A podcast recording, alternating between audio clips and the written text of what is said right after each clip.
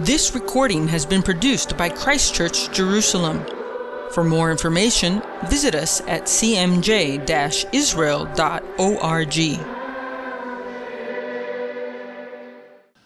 So, Father in heaven, we uh, hear the words of your Son Jesus and we're challenged. Lord, help us, we pray, to kind of grapple with these words, to wrestle with them. And Lord, we ask that your Spirit will apply them to each heart. Lord, in a gracious way. Lord, in a way that we can um, understand, uh, and the way that we can put into practice. Lord, we again we ask that you would take into account our weakness, Lord, our brokenness, Lord, our sinfulness. But Lord, we all call upon you. Lord, uh, transform us so that we can live a life of holiness uh, in the likeness of your Son, Jesus. It's in his name that we pray. Amen.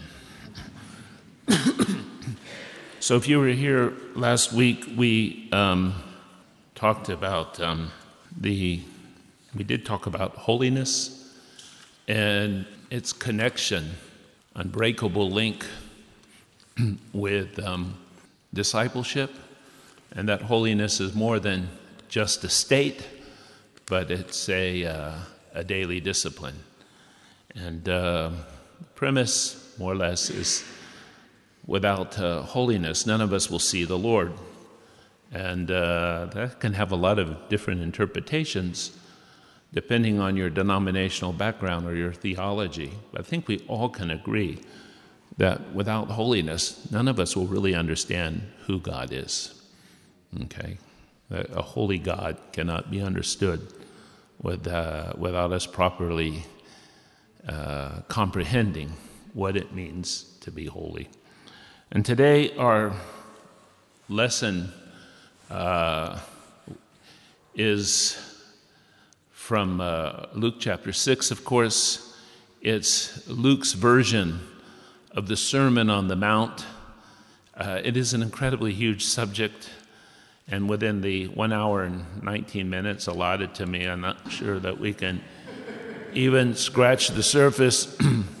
um, I'm afraid, sorry if you come from abroad. Here in Israel, people like to talk a lot.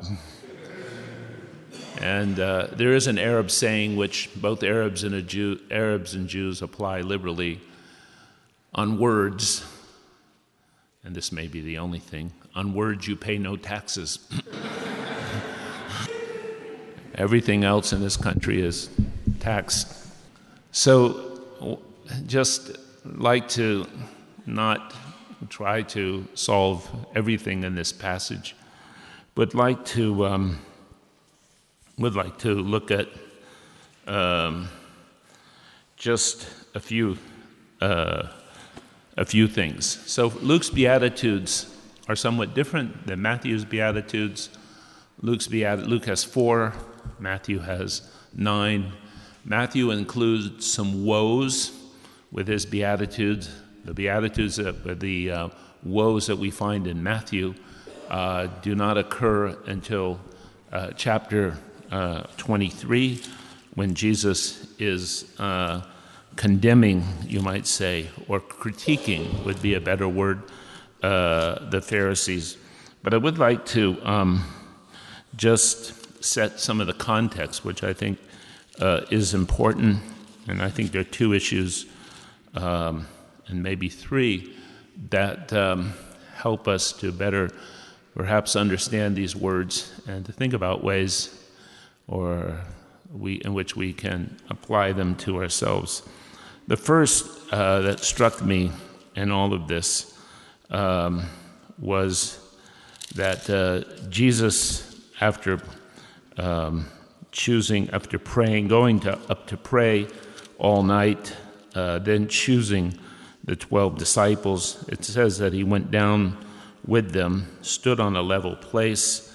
Uh, a large crowd of his disciples was there, and a great number of people from all over Judea, Jerusalem, etc., uh, etc. Et I know people like to point out that this might be uh, Luke prefiguring or somehow uh, giving us a hint about the Gentile mission, but it does seem at this stage in the ministry of Jesus uh, that these the people who are most interested in hearing these words of Torah. Uh, these were Jews, fellow fellow Jewish people. Um, uh, and listen, this is what I think struck me in verse 18 who had come to hear him.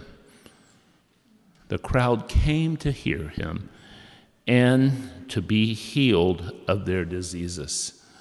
And what I thought was very powerful about this is uh, first and foremost, and I do think this certainly applies to us, uh, these people made an effort not just to come and be healed, not just uh, an effort to come and ha- uh, have their demons cast out uh, or have um, their problems solved. they came to listen to him. And this connection between works of power, the authority of Jesus, you might say his charismatic ministry, right? The anointing that he receives uh, at the Jordan River. Uh, and teaching is sometimes not uh, often maybe very well stressed or or perhaps even understood because there are times that we think about teaching as being teaching and laying on hands as being uh, laying on hands but uh, it does it does find its um, you might say manifestation in a number of places in Luke's gospel um, just for example um, in Luke chapter 4 it says all the people were amazed and said to each other what is this teaching question mark.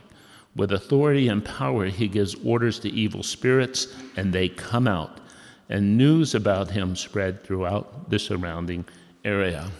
One of my favorite favorite favorite verses in the new testament is this verse also in luke 4 which in a way defines the mission statement of jesus and of course more than once you've heard me cite this verse but it says at daybreak, Jesus went out uh, to a solitary place. The people were looking for him. When they came to where he was, they tried to keep him from leaving.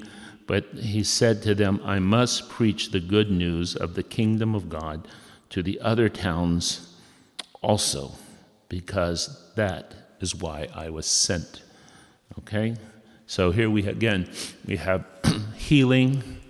Uh, uh, in connection with uh, uh, people bringing Jesus there after the Sabbath goes the sunset, and people bringing to Jesus those who are sick, and Jesus makes the um, the point that um, he must uh, preach the good news of the kingdom of God. You also um, uh, have in, in, numerous other places. We won't do a complete Bible study on this, but um, in Luke, again, staying with Luke, uh, Luke 9, uh, verse 11. But the crowds, it says Jesus goes to a, to a town called Bethsaida, but the crowds learned about it and followed him. He welcomed them and spoke to them about the kingdom of God and healed those who needed healing. So here we have a, uh, a very direct connection between healing, between uh, exorcism, um, between um, actually even between discipleship. And I think it's important for us to remember that, uh, especially when we think uh, of Jesus, that the words of Jesus, not just the physical, but not just the healing power of Jesus, uh, that these words of Jesus are indeed uh, teaching, uh, would be in, are indeed things that um, bring healing. They bring restoration, they bring reconciliation, they bring deliverance. I'm reminded of the uh, saying of Jesus, and uh, also in Jesus is in Comperdium, John chapter 6, my words are spirit and life. Okay, so here we have the importance uh, of good teaching. That good teaching brings life, good teaching produces life, good teaching uh, sets people free. It brings healing to their bones, again, reconciliation, rest, restoration.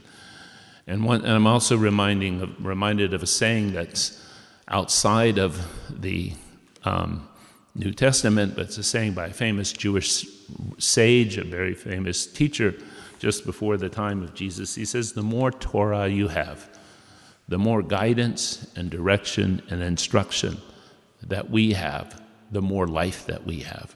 And so, this is what strikes me uh, first about the passage.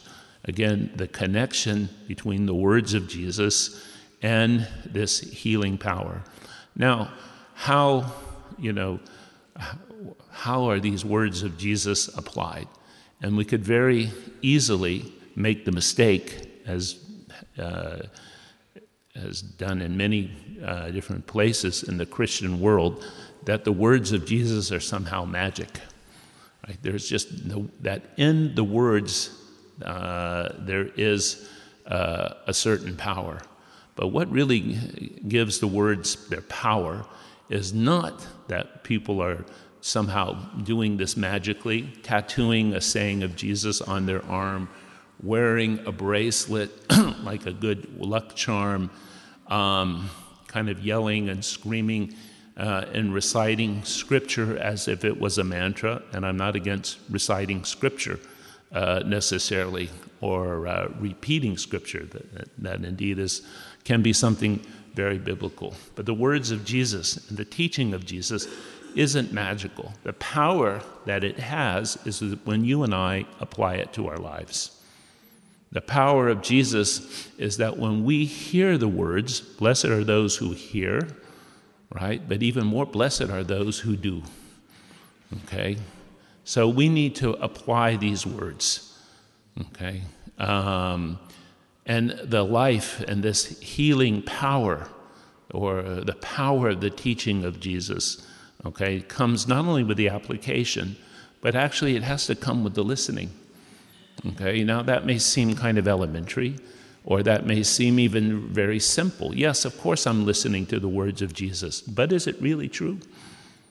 In our busyness and all our activity, even in our ministries that we have, and the good deeds that we're doing, and the family life that we have, do we make an effort to listen? Do we make an effort to hear? Do we allow Jesus to speak to us? And he does speak first and foremost through the scripture. Do we, do we know his life? Do we cherish his words? Or do we have just some kind of some fuzzy idea about he said this or he said that? Are we aware that uh, we will be judged at the end of the age by his teaching and according to what he thought, taught? Do we listen? Here's a crowd, uh, many that makes a great effort not just to come and get something from Jesus, but to listen to what he says. And uh, that requires an effort. And you know, sometimes God brings us trouble, or He brings us difficulties, or He brings us, you might say, tribulations, whatever you might want to call it, just in order to get our attention so that we will listen to Him. Is it not true? The minute things stop going well, we're all ears. Okay, God, I'm listening. Otherwise, yes, we often confuse our relationship with God either with our ministry. If my ministry is going well, then God must be blessing me. If my career is going well, God must be blessing me and everything is going. If my children are growing up properly and they're not addicted to pornography or drugs, then, you know, so we can easily confuse the circumstances in which we live, okay, with, you know, our, uh, the quality of our relationship with God. So God oftentimes gets our attention. Does he not? So that we will listen to him. And that listening, as I said, requires an effort. It requires Bible study, not just a sermon a week. It requires praying over the words of Jesus and asking how they may be applied to our lives and what they mean for us. Those words might come to us through a sermon, uh, or that the, the voice of the Lord may speak to us through a sermon. That voice may come to us uh, speaking through friends. It may come in some kind of charismatic way. And of course, in all of these ways outside of Scripture, they can never contradict Scripture itself, something that we need to be uh, remind ourselves over and over again. But first and foremost, we need to listen. We need to take this very seriously. I think the second thing that's really important, if we want to hear that voice, if we want to apply the teaching of Jesus, okay, is that we also need to uh, listen to the voice of Jesus and to be very, very critical of, of the brokenness and the deceitfulness of the human heart, as we read in our we heard in our first reading. The heart is deceitful. Because what Jesus tells us is important. What Jesus tells us is of, is of eternal value. So what, we, what he tells us will last forever. Okay? We don't naturally believe it. Okay? What we think is successful is oftentimes contrary to the gospel. And so, consequently, we end up being entrapped, okay, by the fact that people may speak well of us, that we're well fed, that uh, we're satisfied, that. Um, let me read here. It's um, that we're wealthy, or at least we have our needs met in a sufficient way, that we're comfortable. Okay. All of these things may deceive us. It may be a deception not only from the brokenness of our heart, but from the culture. Because the culture tells us what, is, what does success mean or what it means to be blessed. The culture tells us how we should live and what we should value. And of course, we may be deceived from the devil. But, my dear friends, we have to be very careful. We have to be very careful that we are listening to Jesus and not listening to the brokenness within us we have to be very careful that we listen first and foremost to, um, to Jesus himself and not the culture. And of course, we must always resist the devil. There can be no healing and transformation if, by applying the words of Jesus if we apply them in the wrong way. And so often do, is it not true that the Jesus we create is a Jesus that we're very comfortable with and that our culture is comfortable with. Now, I'm, I'm all for therapy, but we have a therapeutic Jesus. I think therapy is very useful and very important. You can't turn Jesus into a therapist. I'm all for 12 step programs if that help, that, that people find that helpful. but you know, Jesus isn't a self help guru who writes books on leadership that gets, you know, uh, comes number two on the New York Times bestseller list. so it's a warning. There's a warning here for us. So, how is it? What's the solution, you might say? What is the solution for coming into a state? Jesus, of course, talks about being blessed. And uh, blessed are those who are poor, he says. And Matthew says, Blessed are those who are poor in spirit. Now, I think I do believe Luke and his and the, and the Gospel of Luke and the book of Acts has an incredible concern for the poor. And I don't want to dismiss that, and I don't want to minimize that. And I think that concern for the poor and the disenfranchised uh, has to be, you know, at the center of all gospel ministry. Okay, it's not something that should necessarily be on the side or something that should be uh, peripheral. I think it, it uh, very adequately uh, reflects the character of God. But I don't think what the passage is saying is that just because you're poor, that you're somehow in a happy state. There are those amongst us in our communities that romanticize poverty. There's nothing romantic about being poor or being sick or being diseased. And so, while on one hand, there might be, Luke certainly might be talking about those the, uh, who are poor, but he's also talking similarly to Matthew. Those who are, those who are poor are those who realize they're not really in control of their lives. Okay? That uh, they're not succeeding in it somehow on their own. Okay? And this knowledge, okay, this realization is brings uh, enables us to live in a state of blessedness. What is blessedness? You could define it as being happy, but happy has become very cheap, has it not? You know, uh, and it's almost become a cliche. In this case, being blessed might be might really have would better have the sense of being unburdened and living in a place of peace. Okay? And this blessedness is connected, like in Luke, like it is in Matthew, with this with the kingdom of heaven. Okay, living in a place.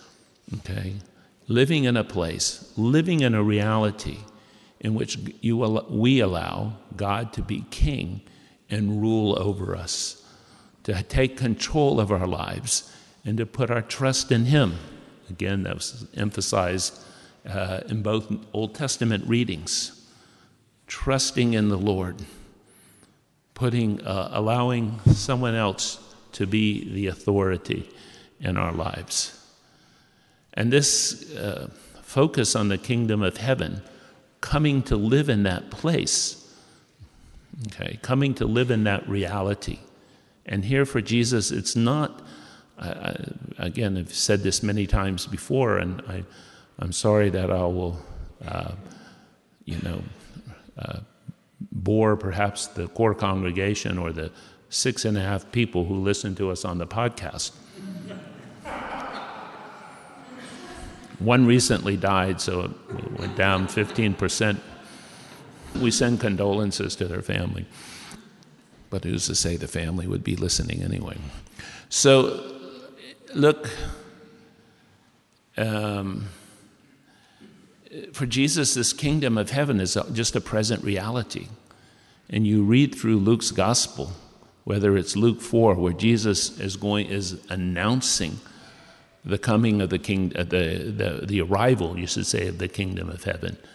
Okay, whether he's teaching about the kingdom of heaven as he here as he has done here in this passage, or as he's demonstrating the kingdom of heaven uh, in his healing and his exorcism.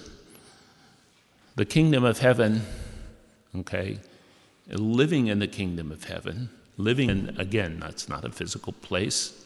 And for the most part, it is a present reality. It is, uh, there is a future aspect to it. Okay, this is what living in this place, okay, is what gives us peace and what allows us to live a life that's unburdened. And one scholar talked about this idea of being blessed as, as the state of human flourishing. That God, for this is the, the this God and uh, from the beginning has wants nothing more than our well-being. He wants to bless us. But how are we going to be blessed? Being blessed isn't necessarily, it could be, but it's not necessarily being well fed. And it's not necessarily being happy. And it's not necessarily being popular. And it's not necessarily being wealthy. Now, we can be poor. We can be unpopular. We can be persecuted and still yet live in a place, yes, where we're at peace and we're not burdened, and actually we're flourishing spiritually. Now, how does all this happen? How do we get to that place? That would be really the best question the how of all these things. And again, as we talked about last week, this is always a process. It's a process of discipleship. It's really a process of being converted. Peter in the book of Acts on the, on the day of Pentecost calls upon, calls upon the crowd to be converted. And that process of conversion is something that we desperately need. We sometimes think of ourselves as being converted, and it's a one time experience. We think of, uh, I was once on drugs, and the Lord touched my life, and all of a sudden, you know, something miraculous happened to me. Well, that is sometimes very often the case. But more often the case, I, I would think for everyone, okay, is that conversion, which by the way is linked to repentance, and repentance is a, de- is a lifestyle, not a one time event. Because when Jesus calls upon us to repent in the Gospels, he's calling upon us to repent and keep on repenting. And uh, may I remind you that even at the end of the New Testament, he calls upon Christians in five of the seven churches in, the, in Asia Minor as recorded for us in the book of Revelation, he calls upon these churches to repent. And repentance, yes, conversion and repentance, okay, this idea that uh, is well reflected, I think, in the book of Luke. It's well reflected as an ongoing concept. And the ongoing concept Jesus will say in the book of Luke Unlike Matthew, Matthew says, pick up your cross and, and follow me. But Luke says, pick up your cross daily and follow Jesus. Or may I remind you of the description of this, this, this reality of the place where Jesus is king. Where does Jesus rule and reign? He rules and reigns in the places where we submit to him, where we say yes to him, we read it, we hear about it in the Lord's Prayer, do we not? the Lord's Prayer, Thy kingdom come, Thy will be done. It's not that there's something up there that's going to come down to earth one day. It's we are submitted to the King, putting our fate and our life in His hands when we do His will. And when we do His will, we can come into a plate, place of being unburdened, come into a place of peace, come into a place of flourishing. It's counterintuitive, but it does work. Remember the kingdom further, the kingdom, uh, like discipleship, which is daily. Yes, is it not? It's a, it's a daily walk, it's a daily growth. That's what it means to be a disciple, it means to be a student. And all of us, uh, unless we're genius, start off in kindergarten uh, and continue to grow. Uh, the same reality is reflected uh, in what and how Matthew describes the kingdom of heaven, how Matthew describes the reality, or that that that uh, that place where Jesus is king. Matthew says that the the kingdom is like a mustard seed. The kingdom is like yeast, uh, and that the the God's working, God's authority that comes to us through Jesus the Messiah starts off very small in our lives. Yes, does it not? but it, like a mustard seed, it expands and it expands and it gets bigger and bigger and bigger and bigger. And that yeast gets bigger and bigger and bigger and bigger. And my dear friends, I hope that we can say, sorry, that after 10 years, we can look back over the last year the last five years, the last 10 years, And can we not say, hopefully we can say, oh, the Lord is more in charge of my life today than he was 10 years ago. That his authority is continuing to grow and continuing to expand. But we have to listen and we have to make that effort to apply, with the help of the Holy Spirit, to apply those words. We also, as we, as we hear those words, okay, we, we need to persevere. We need to keep on keeping on. And that's the lesson in Luke chapter 8. Luke chapter 8, we have Luke's version of the, of the mustard seed. Sorry, not of the mustard seed. Luke version of the, uh, the sower of the seed. And, this, and in Luke's, Luke's version here, um, he tells us uh, that there are some who are choked by life's worries, some that are choked by riches, and some who are choked by the pleasures, uh, by pleasure, okay, and do not mature. But what is the secret that Luke tells us? What will bring forth blessing? What will bring forth fruit uh, and growth? It's perseverance. That we must continue to persevere.